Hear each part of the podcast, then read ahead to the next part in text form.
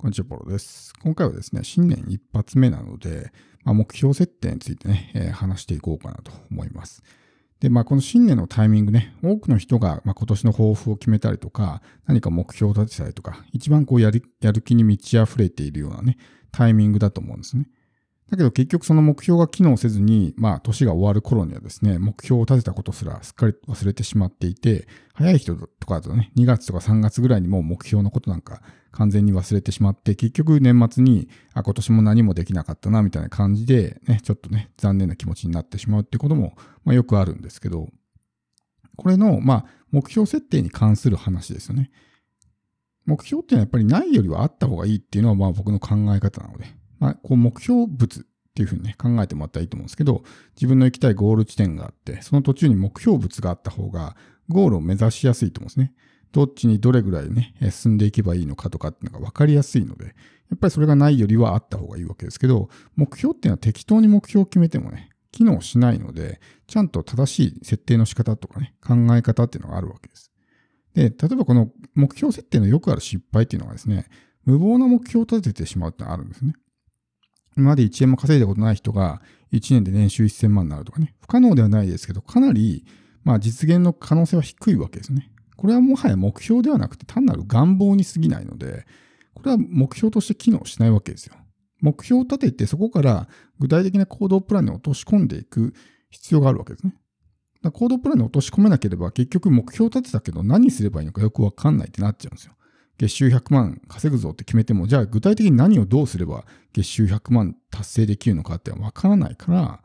何もできないですね。だから結局その目標ってのは、まあ、機能しないわけです。だからこの目標、無謀な目標を立ててしまう。っ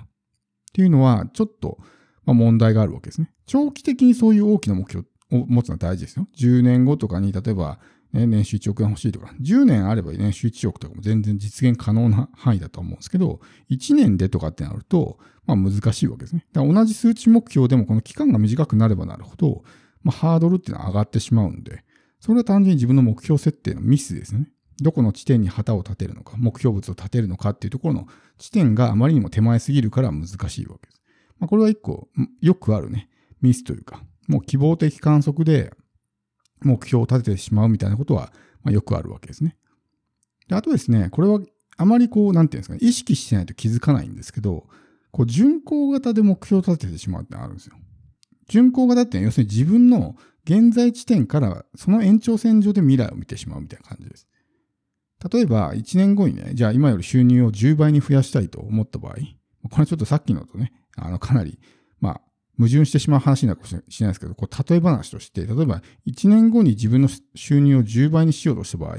おそらく今と同じことをやっていても、1年後にこう10倍になるっていうのは難しいわけですよ。っていうか、ほぼ無理だと思うんですね。同じことやってたら。っていうことは、何か新しいことをしないといけないんですけど、今ある自分を基準に考えてしまうから、今やってることをただ繰り返すだけみたいな風になっちゃうわけですね。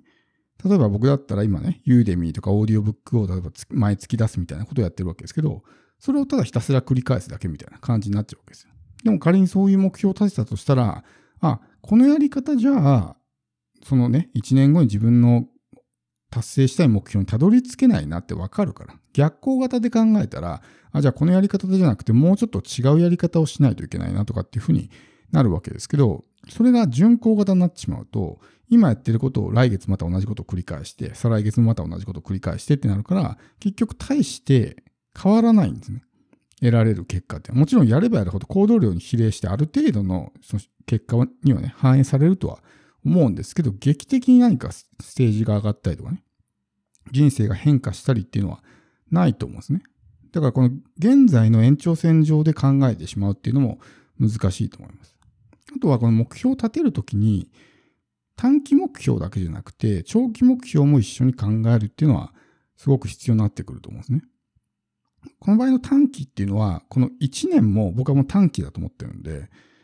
この1年の目標だけじゃなくて、5年とか10年とか、それぐらいのスパンで物事を考えるっていうのが大事になってくるわけですね。っていうのは、こう、短いスパンで物事を考えると、できることっていうのはたかが知れてるからですよ。だからよく、毎月の行動目標とか行動プラン立てたりするわけじゃないですか。でも1ヶ月でできることってやっぱり限界があると思うんですね。そんな大きなことって1ヶ月じゃできないと思うんですよ。ものすごく大きなことをやろうと思ったら、やっぱり準備期間も必要だしね。例えば自分を訓練したりとか、まあそういったことも必要になってくるから、例えば半年とか1年とかね、それをやるためにね、えー、時間を要してしまうみたいなことがあるわけですけど、短い期間、1ヶ月単位で物事を考えてしまうとかっていうふうになると、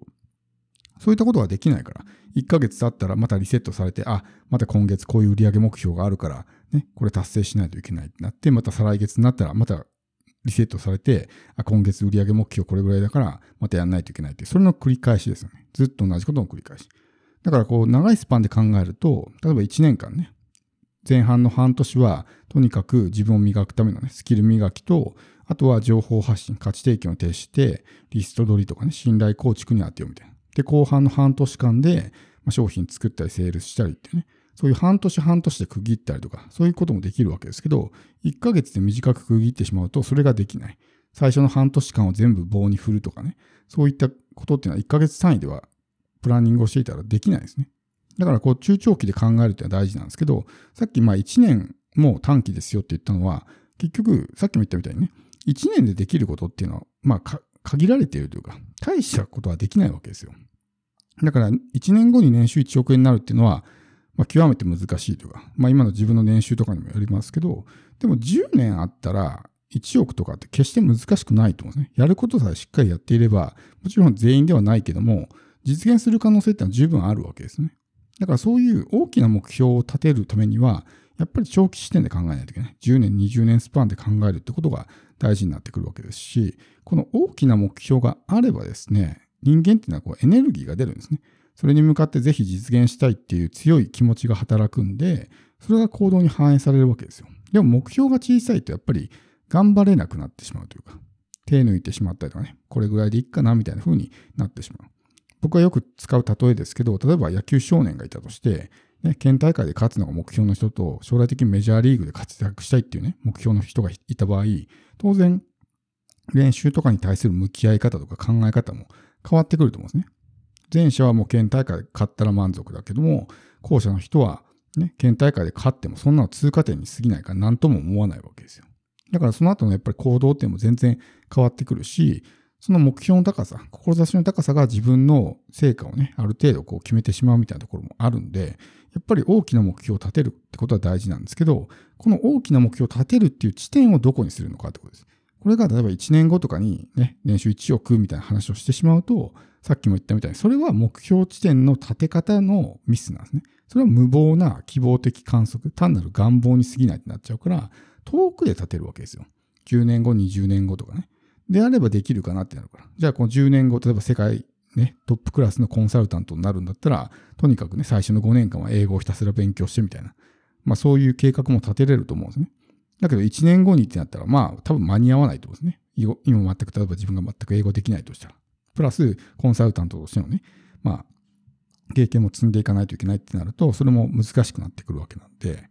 やっぱりこの長期目標も必ず持っておく。で、それを常に意識しておくと、エネルギーが出るし、自分が進みたい方向、そしてやるべきことが見えてくるわけですね。何年後までにはこれぐらいになってないとダメだとかね。っていうことが見えてくるようになるんで、それを今の自分に落とし込んで考えることができる。行動プランを立てることができると。それがないと、さっきの巡航型思考で考えてしまって、今やってることをただひたすら来月も再来月もずっと来年も再来年も同じことを繰り返して、あんまり進んでいかないみたいなね、ことになってしまうんで、目標を立てるときは、もちろんこの年始はね、この1年の目標を立てるってことはすると思うんですけど、それだけじゃなくて、もうちょっと長いスパンで考えるってことも、すごく大事になってくるんじゃないかなと思うんですね。で、目標を立てたら、とにかくすぐに行動に移すってことです。目標を立てて、ね、考えてばっかりで動かないってなっちゃうと、結局途中でね、もうなんか、あの行動する気がなくなって、やる気がなくなってしまう。特にこの年始っていうのは一番やる気がある時期なんで、このエネルギーを使ってすぐに行動するっていうのは大事なんですけど、ここでのんびりとね、構えてしまったら、でそのままこうエネルギーがどんどんね、小さくなっていって、途中でもうやる気がね、失せてしまうみたいなことになりかねないんで、目標を立てたら今すぐ行動するってことね。まあこれ大事かなと思うんで、早速ね、この一歩踏み出すってことを、この信念ですね、やってみてほしいと思います。